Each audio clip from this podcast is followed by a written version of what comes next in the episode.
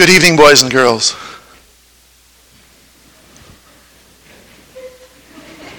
There's nobody here. Let's try this again. Good evening, boys and girls. Are you always that shy? Are they always this shy? Are, they, are you that shy at home? All right, let's try this again. Good evening, boys and girls. Oh, you can do better than that. I know you can. This is going to be a long evening, all right? Let's try this again. Good evening, boys and girls. Ah, there we go. All right, wonderful. All right.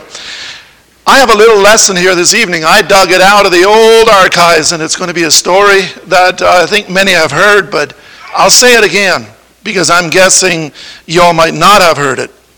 So, in Ephesians chapter 2, okay, first off, how many of you ever got angry? Any of you? All right, don't be shy, be honest, okay? How many of you have been angry? Yeah. Um, what do we have a tendency of doing when we're angry? Yes.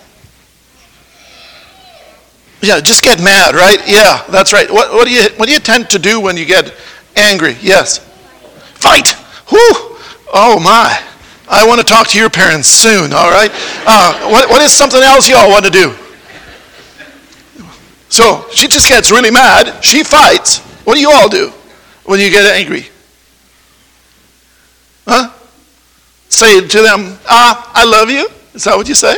No, no, right? What, what, do you, what do you say? Like, what do you do? All right, let me say this here. Let not corrupt talk come out of your mouth. Okay? There's times that there's a little muscle inside my face. It's called a tongue. And my, when I get angry, and when you get angry, I am convinced that none of you are really quiet, right? How many of you have been angry and just didn't say a word? Yeah, right? No, we, we start, we, we get angry, we get upset. And the Bible talks about that we are uh, to control our tongue. You know, they, uh, we're, we're, not to, we're, we're also not to get angry, but we do. Our nature it that way that we get upset and then we start saying things. And when you speak in an angry tongue, it's a little bit like, um, so it's a little bit like this soda, this here can here. So when somebody really shakes you up, you start getting really upset. And you know what's happening inside? There is something cooking in here so bad it just needs to come out, and it's like, why did you blink? It's like when you open that. Okay? Do you know what happens your tongue is very much like this, and I won't do it. So there's times that we just need time. We need time to consider. And then you just meditate and you think before you speak and then it'll all settle down and then it is gentle. I won't try it believe me. But so what it's our tongue is a little bit like our, our bodies are a little bit and our hearts are a little bit like uh, like this soda. It is it just really shakes up and shakes up and they're building pressure building pressure and then we spill. Right? Or don't you understand what i'm talking about? Yeah all right good. All right so that is very important because how many of you have said things you should not have said in those times, and you needed to go and say, I'm sorry. Yeah. That is a very good thing to do. Let the words of thy mouth and the meditation of my heart be acceptable in your sight, O Lord. That's important because how many of you wish sometimes you could take your words back? You say it, and you wish you could just go and grab them and, and bring them back. That's not possible. It's a little bit like toothpaste. So when we when we say something, it comes out of our mouth and goes like, okay? And we wish we could take it back. Now, you're a pretty uh, intelligent looking individual. Here, I'll give you this here, and you try to put that back in there. See what kind of luck you got. Yeah, it's long and tedious and it it just isn't working, is it? See? It just keeps it doesn't go back in. Come on, come on. It's so all right, how about you try it? See what type of luck you got. See? See? It just doesn't want to go back in. What's the problem? I wish I could take it back in, right? I can do whatever I want. And it's almost impossible to take those back in. And that is how our words are. They spill out, and we wish we could take them back in, but it's like a toothpick trying to put the toothpaste back into the tube, and it doesn't work. So it's important for us to understand the power of our words, and Lord willing, I'll be preaching a message on that uh, another evening. But it says, I tell you, on the day of judgment, people will give an account for every careless word that we say. There is a record in heaven that is, is being recorded of every word that we say. So it's important that it's that our thoughts and our meditation that we think about what we say. And I why am I saying that to little children to little children like you? Because it's important at a very, very young age to already understand the power of the tongue, and it's really important. What you say, you can't take it back.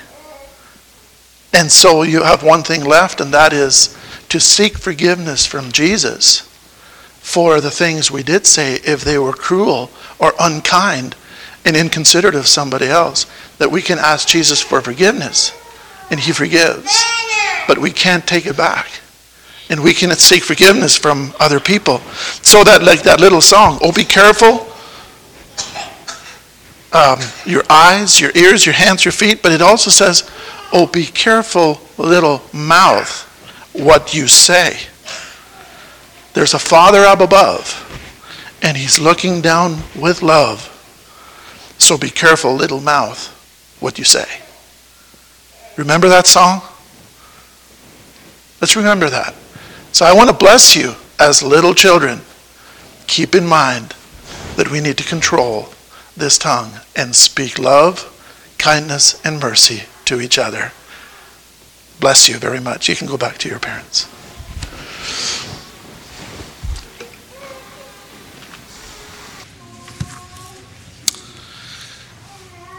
Well, Lord, bless you tonight again for uh, being here.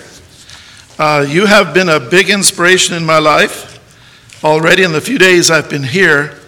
And uh, I know for a fact that you all are some serious prayer warriors. God has been faithful and He's been rich in uh, blessing me and my wife in the time that we've been here. So thank you for that. Um, how many of you woke up this morning? Okay, I was a little worried for a bit. I thought, oh boy, this could be a long evening if nobody woke up this morning. Uh, so that's wonderful. Um, what was the thing that you all said when you woke up this morning? What is the first thing that you said when you opened your eyes and you realized that uh, it's morning? What did you say? Yes? Because of your challenge, I said, Good morning, Jesus. All right. How many said, or uh, uh, did anybody else? What, do you, what was the first thing that came to your mind? Yeah? Good morning, Jesus. How many others? All right.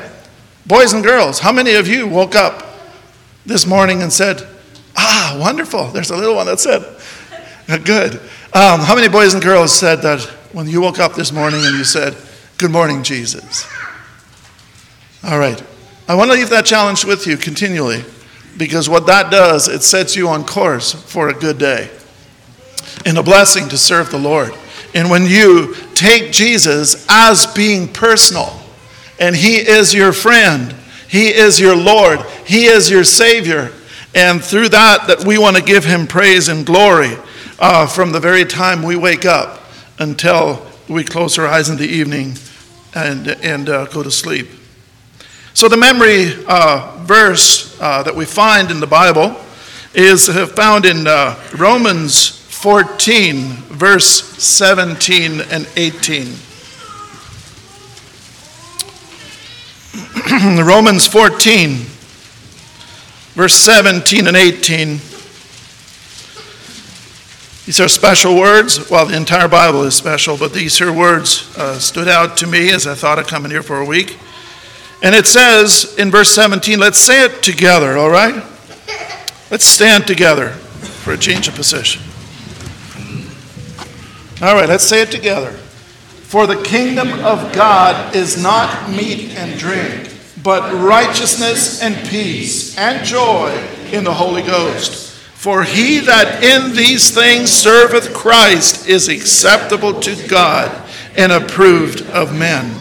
And so it goes on to say, Let us therefore follow after the things which are, or sorry, which make for peace, and the things wherewith one may edify one another. May the Lord add the blessing to the reading of his word. You may be seated. So when we think about the kingdom of God, and uh, we think about righteousness and peace and joy in the Holy Ghost. And I find that is, uh, is a very important reality. And when I think about these, uh, this in the Holy Ghost, dear friends, I think about the grace of God, the grace and the mercy of God. All these things are strength and power from God to us that we are able to then express them in and through our lives. Absent of the grace of God, there is no joy. Absent of the grace of God, there is no peace. And so when we think about the grace of God and His enabling grace, He strengthens us to enable us to fulfill and to be that channel whereby His love and mercy can flow through. Ephesians chapter 2, I would like for you to take your Bibles and turn there this evening.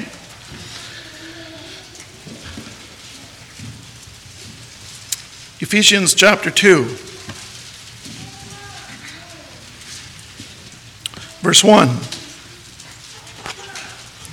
And you hath he quickened or made alive, who were dead in trespasses and sins wherein in time past you walked according to the course of this world, according to the prince of the power of the air, the spirit that now worketh in the children of disobedience, among whom also we all, we all had our conversation in time past, in lusts of the flesh, fulfilling the desires of the flesh and of the mind and were by nature the children of wrath, even as others.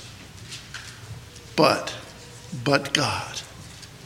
But God, who is rich in mercy, for his great love wherewith he loved us, even when we were dead in sins, hath made us alive together with Christ. By grace are ye saved, and hath raised us up together, and made us sit together in heavenly places in Christ Jesus, that in the ages to come he might shew the exceeding riches of his grace in his kindness toward us through Christ Jesus. By grace are ye saved through faith and that not of yourselves, it is the gift of God, not of works, lest any man should boast. For we, for we are his workmanship, created in Christ Jesus unto good works, which God hath before ordained that we should walk in them. Wherefore, remember that ye being in time past Gentiles in the flesh, who are called uncircumcision, by which is called the circumcision in the flesh made by hands. That at that time ye were without Christ, being aliens from the commonwealth of Israel, and strangers from the covenants of his promise, having no hope, without God in the world. But but now in Christ Jesus, ye who were, or sorry, ye who sometimes were far off, are made nigh by the blood of Christ.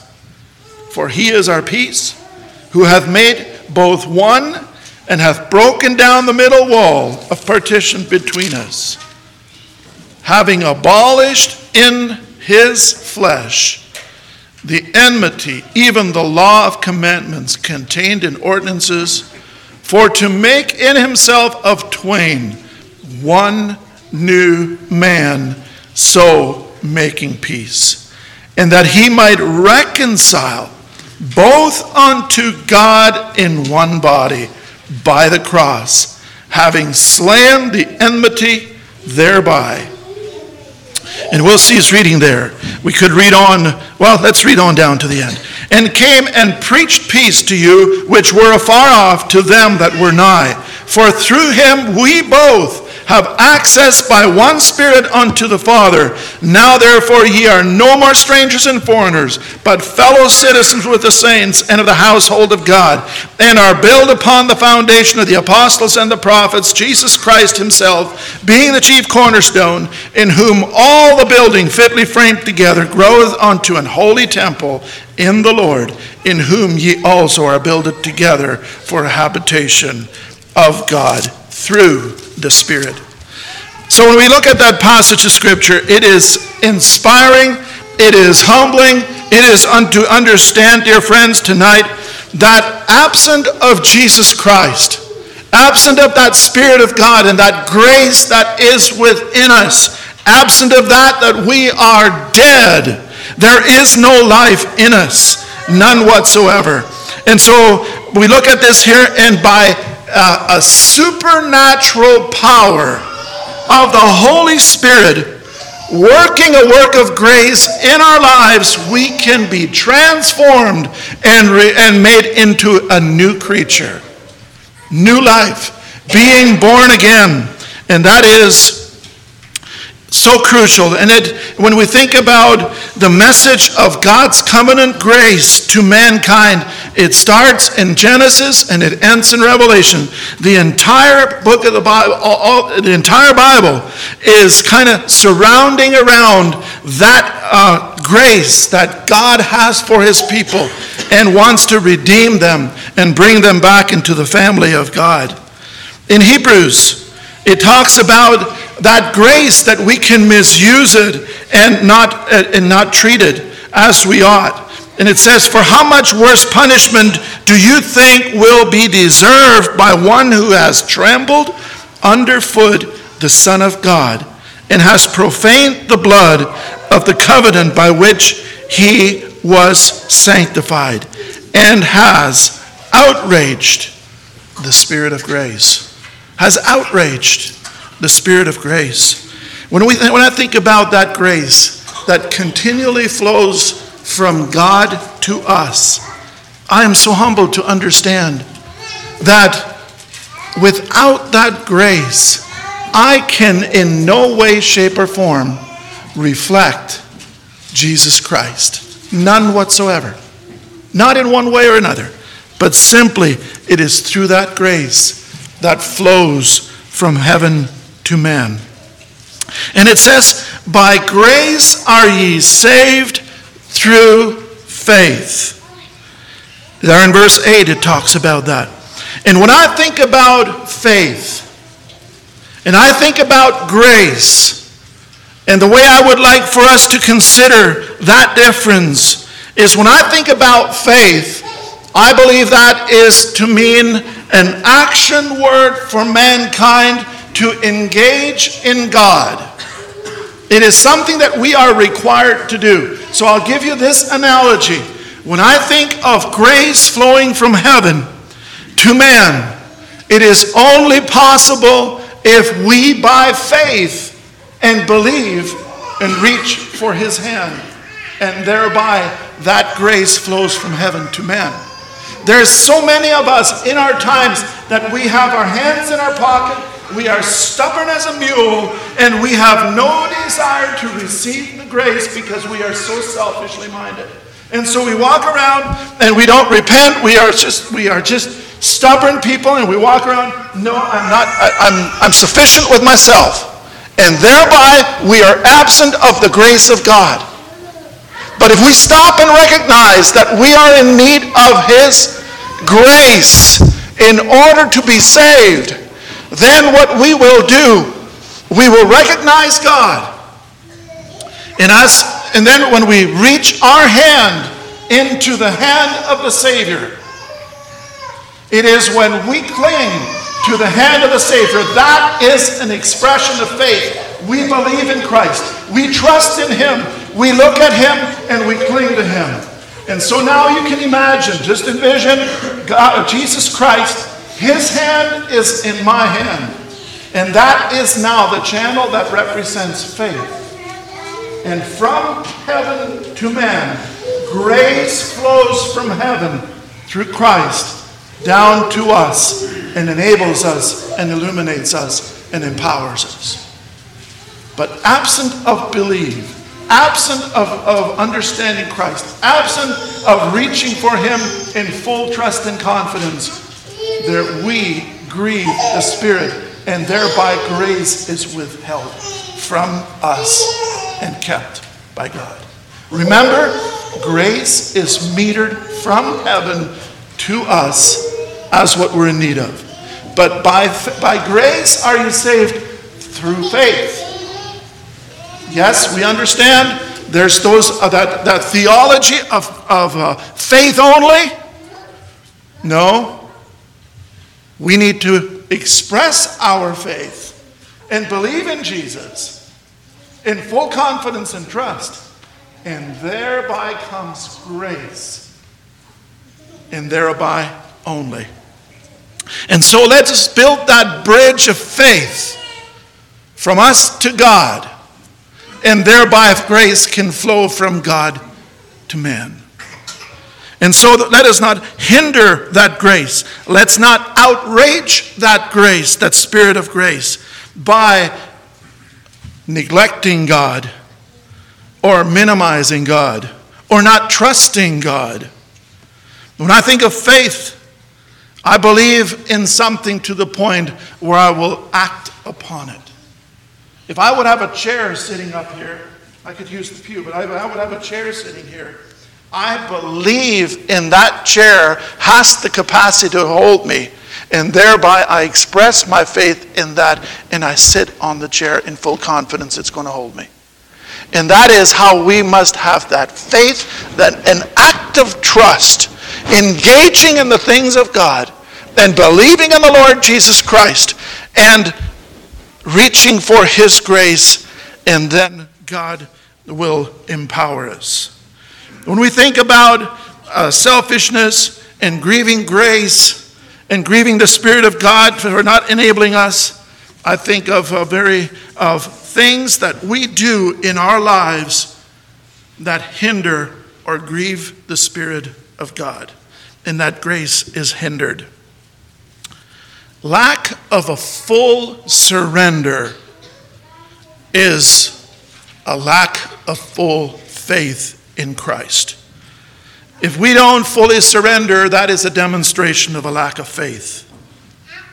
Because faith is an action word that requires our response in believing in Jesus.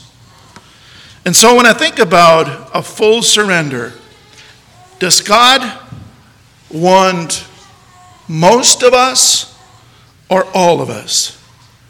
Christianity costs us something, it costs us everything. Everything, dear friends, nothing held back. And when I think about a full surrender, a full sellout for, for God, I have to think about Abraham and Isaac. And dear friends, when I think about Abraham and Isaac, I think about Abraham and Isaac going up that mountain, and the wood was with him. And, the, and, and, and they were heading up that mountain. Abraham knew what was before him. Isaac most likely did not. And so when they were up at that mountain, then what did Abraham do? He built an altar, right?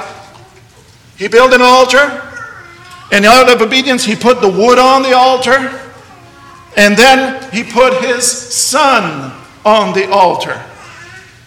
Now, I'm going to ask you the question Is that fully surrendered? What do you think? We deem it as being fully surrendered, but let me challenge you there's one component that is missing yet to a demonstration of absolute full surrender. And because of us in our minds, that is how we end off in many cases. We build an altar, we put the wood on, and we even put the situation or the matter on the altar, and we call that full surrender. We're not done yet. What was, what was the next thing that Abraham did? He went up with a knife. That is now full surrender. And, there, and, and absent of the knife, there would not have been full surrender and obedience to God. And so that's the illustration that I want to give to you to us all.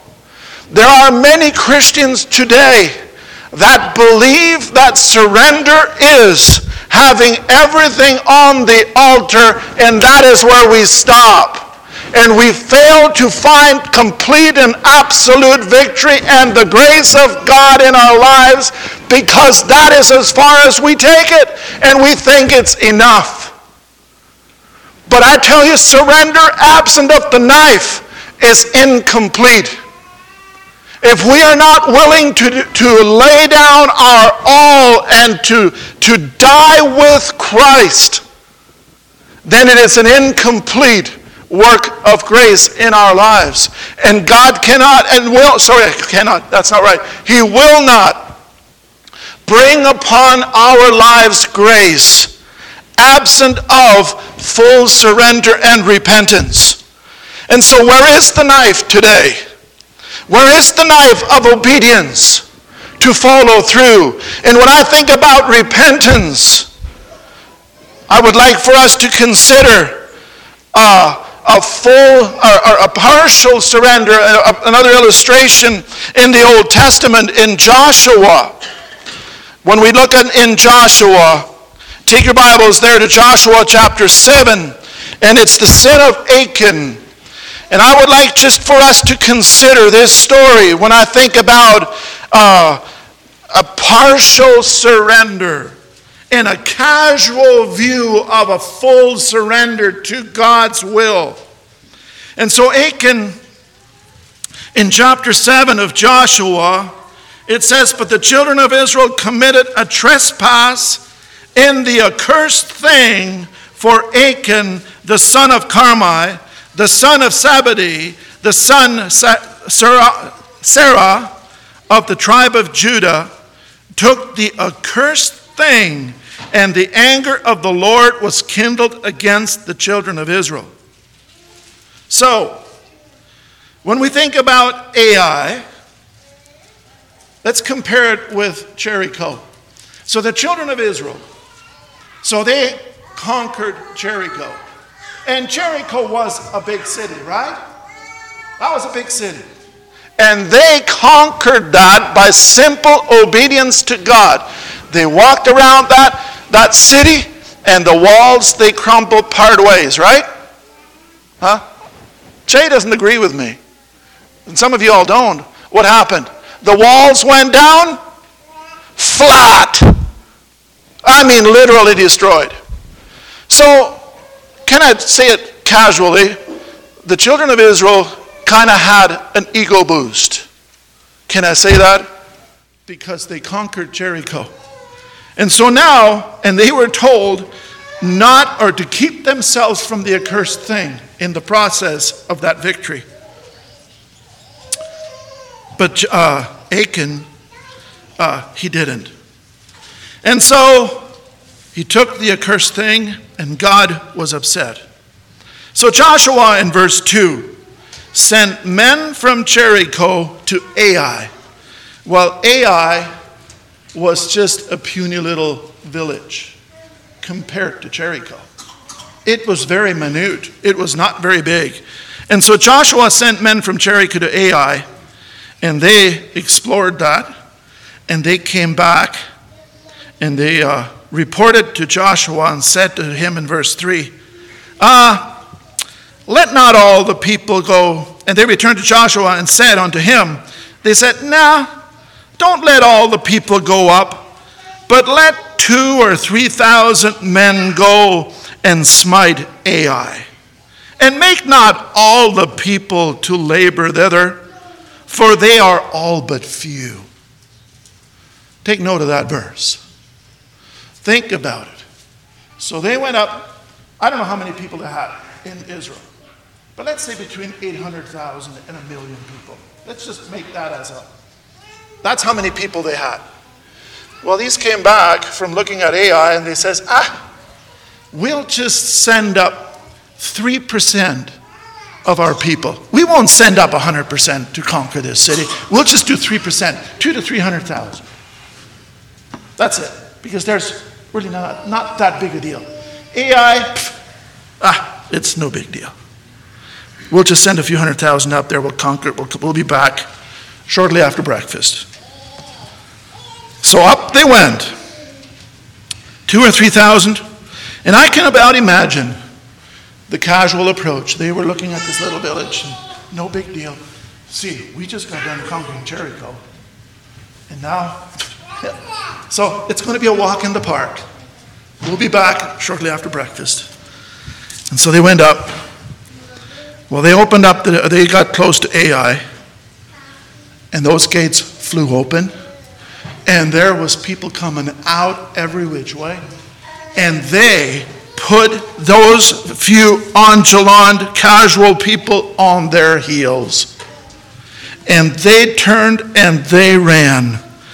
And out of those 3,000, there was about 30 and about, about 36 uh, casualties as a result of it. Well, they came back panting a little bit before breakfast, and they came back to Joshua and they said, Oh my, our hearts are melted because of our loss. It is terrible.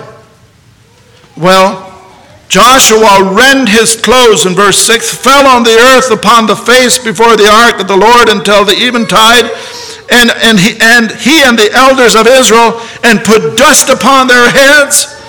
And Joshua said, Now get this.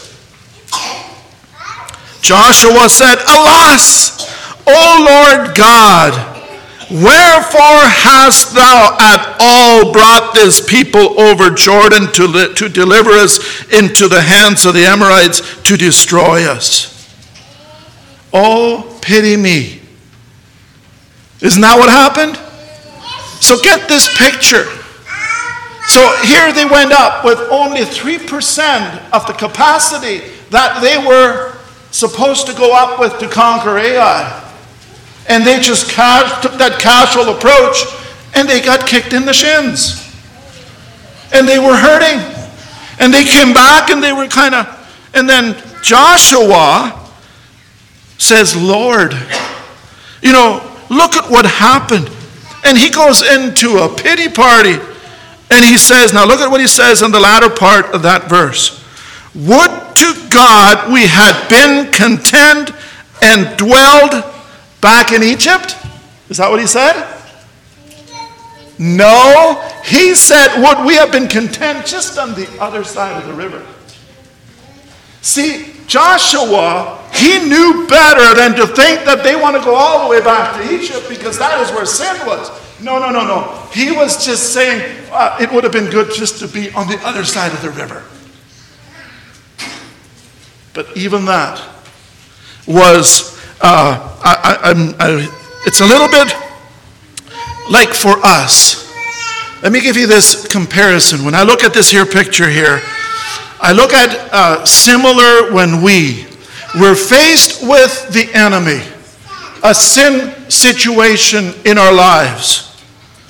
And if we don't wholeheartedly, a full surrender and commitment to God and mortify that sin and bring it to death, then we will not receive a victory.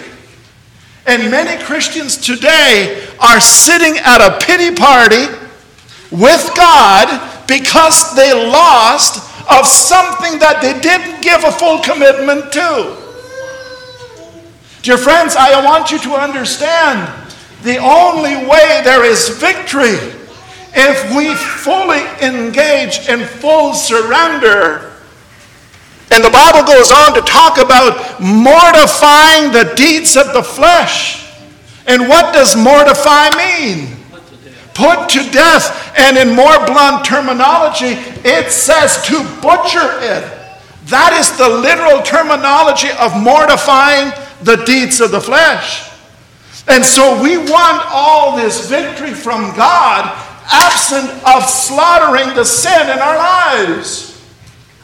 And that is what happened with Joshua and the children of Israel is they took a nonchalant approach to a sin matter in their lives and they got defeated. And they started saying, Oh God, where are you? Well, God is precisely where He's always been. He hasn't changed. It is our perspective of our approach to Him that we are called to go and totally invade and totally surrender and totally mortify the deeds of the flesh. And then in verse 8 it says, O Lord, what shall I say when Israel turneth their back before their enemies? And so he goes and starts bargaining with God. So, what are the people going to think? when we are defeated. You know, that's not going to look good on us. Does that ever go through our hearts as well? When, uh, when we are dealing with situations in our lives that need to be brought to death, and then we are defeated, and we blame God or we bargain with God. In verse 10 it says, And the Lord said to Joshua, and I like this, and that's the message for us here tonight. When we are found bargaining with God, face down in defeat because of a not a full surrender, God looked at Joshua and he said, Get up. Remember, Joshua was face down and he was griping with God. He was complaining with God and he was starting to bargain with him. When the reality was, they didn't take a full approach against the enemy. And God says, Get up. Why liest thou thus upon your face? Israel has sinned, and they have also transgressed my covenant which I commanded them, for they have even taken of the accursed thing, and have also stolen and dissembled also, and have put it even among their own stuff. Look what it says in verse 12. It says, Therefore, because of that, the children of Israel cannot stand before their enemy. Understand this, friends. I want this to be crystal clear. This analogy is crystal clear to me that if we have known sin in our lives, we will not be able to get, stand against the wiles of the devil. Not a chance. Same as what the, the entire uh, nation Israel at this time, they were not able to stand because they had willful sin in amongst their camp, and therefore there was the power of resisting the enemy was gone. Because the grace of God was grieved and held back and was not able to flow and restore and renew. And so, likewise, in your life and in mine, we can gripe, we can complain, we can play the shame game, we can, play, we can play the, the martyr game, and oh my, you know, I've been defeated. Stop and think. What was your approach? to your sin matter in your life, are you able to fully surrender it? As long as that sin is in the grip of your hand and it is in your possessions, don't expect victory against the enemy. Therefore, the children of Israel cannot stand before their enemy but it says, now look at what it says there in verse 12. But turn their backs before their enemies because they were accursed. And now look at what it says here in verse 12, the latter part. Neither will I be with you anymore, except ye destroy the accursed thing among you. And here he said in verse 10 to Joshua, Get up. And now in verse 13, he goes up and says, Up! Stand to your feet. Get in action and go and sanctify yourself. That is what he's saying. Sanctify, sanctify the people and say, Sanctify yourself against tomorrow. For thus saith the Lord God of Israel There is an accursed thing in the midst of thee, O Israel. Thou canst not stand before thine enemy until ye take away the accursed thing from among you. And taking that accursed thing is what we're called to do as individuals anything, brethren and sisters. As Christian people, we are called to be sanctified, be set apart, to be cleansed, and that requires putting away. And then there was that horrendous scrutiny that they were put under. In verse 14, in the morning, therefore, ye shall be brought according to your tribes. And it shall be that the tribe which the Lord taketh shall come according to the families thereof. And the families which the Lord t- uh, shall take shall come by households. And the households which the Lord shall take shall come by man by man. Do you see what's happening here? That accursed thing required significantly significant research to find out where it is. And there was a scrutiny from God on from the tribe to the family to individuals to man to man. My, if you think your church is too thorough in hinder or to exploring sin amongst your people, look at the scrutiny that they went under. My, my, they, they, it was right down man to man. And it shall be that he that was taken with the accursed thing shall be burnt with fire, he and all that he has, because he hath transgressed against the covenant of the Lord. See, listen, friends, and as we know, the, uh, uh, uh, Achan and his family, they lost their lives because what was found was that accursed thing. And Achan answered to Joshua and said, Indeed, I have sinned against the Lord, of Lord God of Israel. Thus and thus have I done.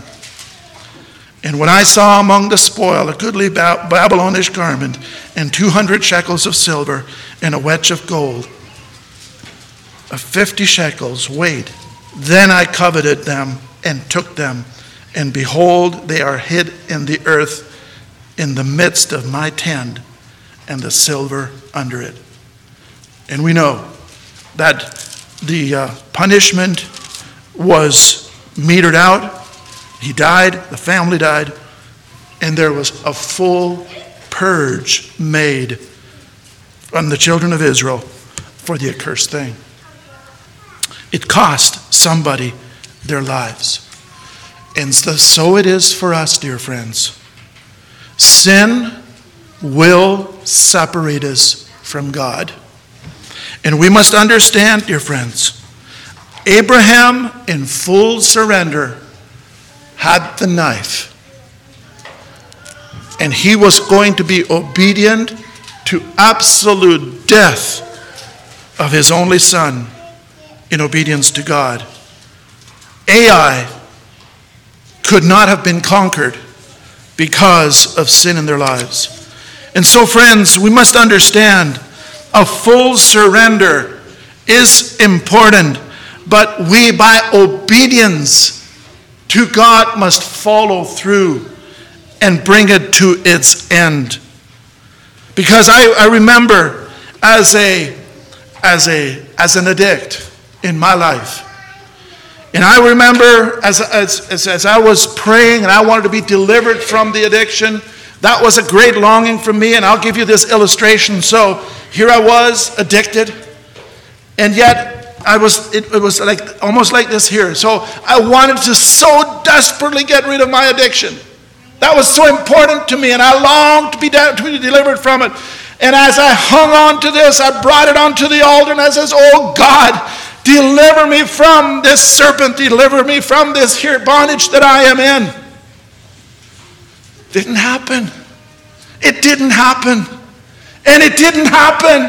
And I don't know how many times I prayed and I begged and I pled with God. I was so sick of it. It wasn't till I repented of that sin in the truest sense that I was delivered from it. And repentance means not praying over it. Yes, I, I believe in prayer, don't get me wrong, but not praying over your addiction, not praying over your sin, but turning your back and walking away from it. That is called true repentance. My goal was now changed. My destiny was now changed. I left what I was addicted to and I committed my will and the way to God. And I was absolutely and fully delivered from that bondage. And I stand here tonight and saying from that day forth, it has never touched my lips. But as long as it was in the grip of my hand, as desperate as I was, as long as I didn't fully surrender and repented of that sin, I will not be delivered from it. And whatever is in your life, whatever that may be, if it's technology, if you're addicted to Instagram, if you're addicted to pornography, if you're addicted to whatever social media has to offer, which that is a reality, I want to tell you, friends, what did Jesus say? how to handle these matters. What did Jesus say? He said, plug it out and cut it off. You cannot be victorious as long as you're gripping to it. As much as you hate it, as much as it is ruining your life, as much as it is despising God, you're not going to get delivered until it's plugged out and cut off. And there's means and measures by which that needs to happen in order for you and I to, be, to get victory over it. If, it. if it's not, you're going to be like Joshua. Oh, God. You're going to be face down and you're going to look so holy in the process. But you're not going to get victory. You won't. Not until you're going to say, as Jesus did to the enemy. You know, Jesus is a great example. So, Jesus was the Son of God. He was sinless, he was perfect. Why in the world would he have had to take such a stand against the enemy? Remember how Jesus was tempted? And what was one of the things that Jesus, when Satan came and tempted Jesus, what was one of the things that Jesus said? to Satan? It is written. There's one. Okay, what's what else? Say that again. Okay, that's right. Exactly. And get the hens. He literally used the scriptures against the enemy. He did. Now, Jesus being the Son of God, and I don't know how you view Christ, but in what tone of voice do you suppose Jesus spoke to Satan? Help me out. Give me an example of how you think Jesus spoke to Satan. with authority. With authority. Give me an example. Just say, get the hens in the tone of voice you think he said. Oh, we barely want to do that, do we? Precisely. And that is exactly why there are many sickly and weak among us. It's because we're not taking the same steps that Jesus Christ took in order to speak against the powers of hell. Jesus Christ, I am persuaded. Now, I want to give you one more chance. In what tone of voice do you think Jesus spoke those words in the face of the enemy? That's right. And I think he could have outdone Jay. I really believe that. I do. I, I think he said it. You're right, brother. it was with authority. But there was also a measure of urgency. He said, Get thee hence. And let me give you, I know time is creeping on, uh, in my testimony, and I'll give you this window, this little window in my testimony. I got saved at 28 years old. And soon after, we, uh, we, we started at Woodlawn Mennonite Fellowship, which is a Midwest fellowship, and we, well, we had Wednesday evening Bible study. And oh my, I was so excited to go to Wednesday evening Bible study. And I was on my way to uh, a Wednesday evening Bible study in my Pontiac 6000, and I was rolling down the road, and I can tell you exactly where I was on the road, and I was excited to be there. And with my sinful past, Satan had his toolbox full of tools that he hurled up against me time and time again. And this Wednesday night on the way to Bible school or Bible study, I was delighted to be there. I was excited. I was ready to go. And all of a sudden, as I was driving down that road, there was an object of some sort that was placed between me and God. And there was an ob- obstacle between my relationship and with, uh, with God. And I was confused. I was not knowing what was going on.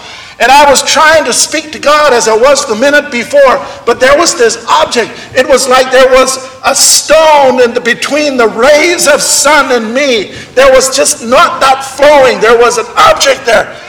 And I begged God and I pled with God. All of a sudden it dawned on me. God is not a God of confusion, but He's a God of love and mercy and grace. And I, I identified that object, and I don't know what it was yet today, other than the devil himself. He brought that shadow between me and God, and the words of Jesus came to me. And I'm telling you what, if the windows were down of that old Pontiac 6000, I think the neighbor's dogs could have heard me saying, Get thee hence, Satan. That object was gone the light of the gospel shone, and I had communication with God. That's not a fictitious story. That is for real. I could take you to the spot where it happened. And I still remember I walked into Woodlawn Mennonite Fellowship that day. I was shaking. And I looked at Peter, uh, Peter Kipfer. He was stood about this high. And it says, Brother Peter, I don't know what all transpired. And I told him the story. And Peter, in his mild voice, he just says, Brother Willis, if Satan reminds you of your past, remind him of his future, and he will flee. That was a tool I needed, and I've used it ever since. But I want to tell you, friends, without a shadow of a doubt, the enemy does not lay down, play dead. It takes a supernatural grace and power from God to empower us with that grace to withstand the wiles of the devil. And he will. But absent of a full surrender, we will be like Joshua. And if we don't mortify and butcher the deeds of the, of the flesh, and we hold hands to it, and we want to hold hands with God, I want to assure you, my friends, that is a dead and a tedious life. We cannot afford, but we must surrender all. We are to be crucified with Christ. And it, says there in Galatians 2:20, I have been crucified with Christ. It is no longer I who live, but Christ who lives in me. And the life I now live in the flesh, I live by faith in the Son of God, who loved me and gave himself for me. Here, the Apostle Paul expresses his identification with Jesus Christ crucified. He sees himself as having died alongside Jesus, and now his life is intertwined with Christ's. Full surrender, a full commitment, an act of obedience all the way to the cross. Jesus did it, and we are called to it. Jesus was sinless, he was perfect. And he did not just stay with surrender, he went through in obedience. Think about it Jesus in the Garden of Gethsemane. Remember his prayer? That was a prayer of full surrender. And if Jesus would have stopped there, where would you and I be today? If we stop short of the full mortification and put to death of our sins, there will not be victory. Just as Jesus in the Garden of Gethsemane, there was a full surrender, but he didn't stop there. He followed through in obedience to the Father and went all the way to the cross of Jesus Christ. And he died. He died. And we will not be victorious. We will not experience the power of the resurrection absent of death. You understand that? We will not experience the power of the resurrection absent of death. And death means death. While we were dead in sin and trespasses, Jesus Christ, the Son of God, died for us. And so that we can die with Him, be crucified with Him, and experience that resurrecting power. Absent of death, there will be no resurrection. Absent of mortifying the, mortifying the deeds of the flesh, there will be no victory. We cannot stop at surrender. We must follow through in obedience and bring to be what God has in mind. So, dear friends, tonight, if we are absent of being plugged out and cut off, if there are still things in your life that have that are of this world and and of Satan and its sin, if those things are still alive in your life, not mortified, the job isn't done.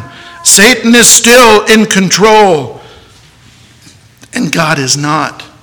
His grace is begging to be expressed in and through your life if we only by faith and obedience reach for Him and thereby grace can come from heaven to us and bring to us the new life in Christ Jesus.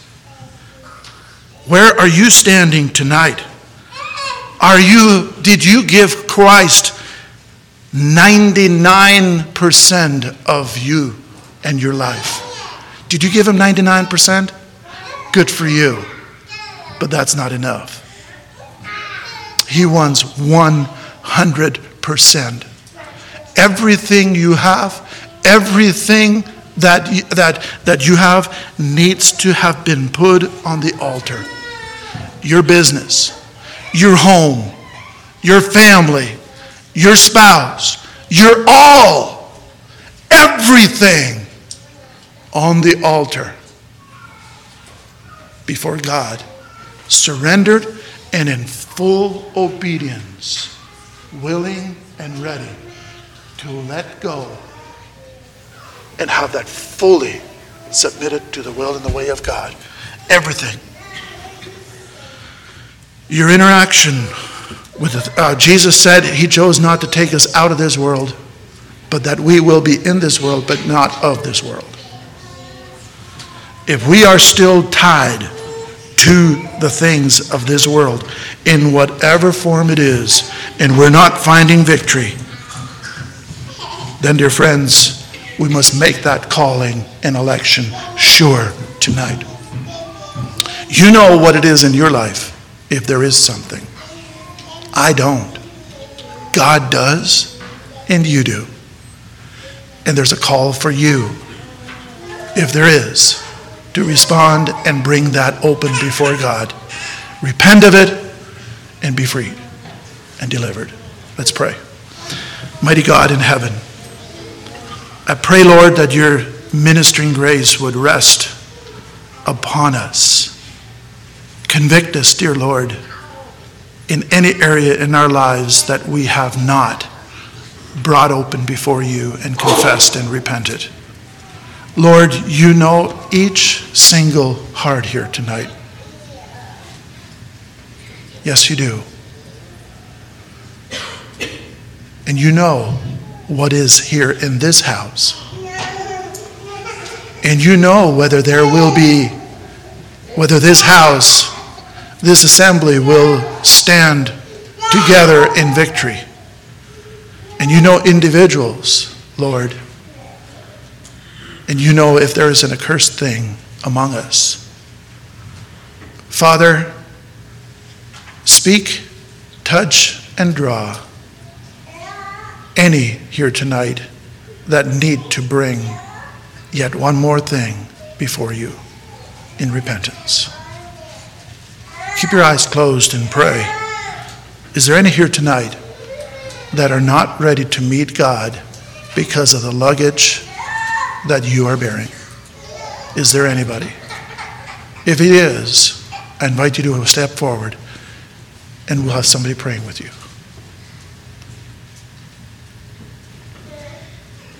Is all on the altar.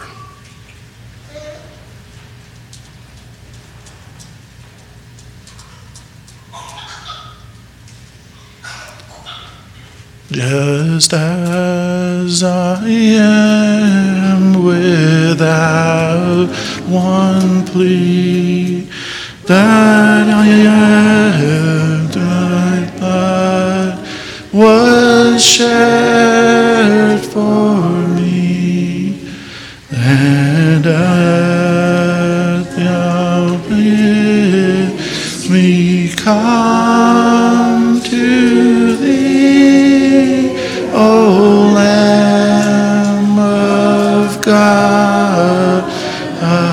come, I come. Thank you. And God bless you for being here tonight. Keep praying for the Spirit of the Lord to work his work of grace here among us. We are all in need of a continuing cleansing and refining by the grace of God. And so I thank you so much for your attentiveness tonight.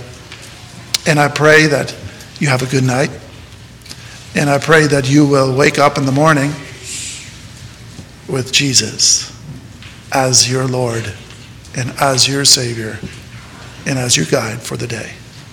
And so I want to pray a dismissal blessing as we leave tonight. Let's stand together. Lord God, I pray that you would dismiss us now with your anointing. Allow your Spirit to work in each of our lives. Illuminate the path before us, God. And I pray that each one of us could say that we have been with Jesus and that our hearts are in tune with you. And I pray, Lord, against the powers of darkness and the enemy that wants to invade the souls that are here tonight. I pray against that the enemy in Jesus name in the power of the resurrection. And I pray that you would shepherd, guide and lead in every aspect as we leave this place. So we entrust all to you through Christ Jesus we pray. Amen.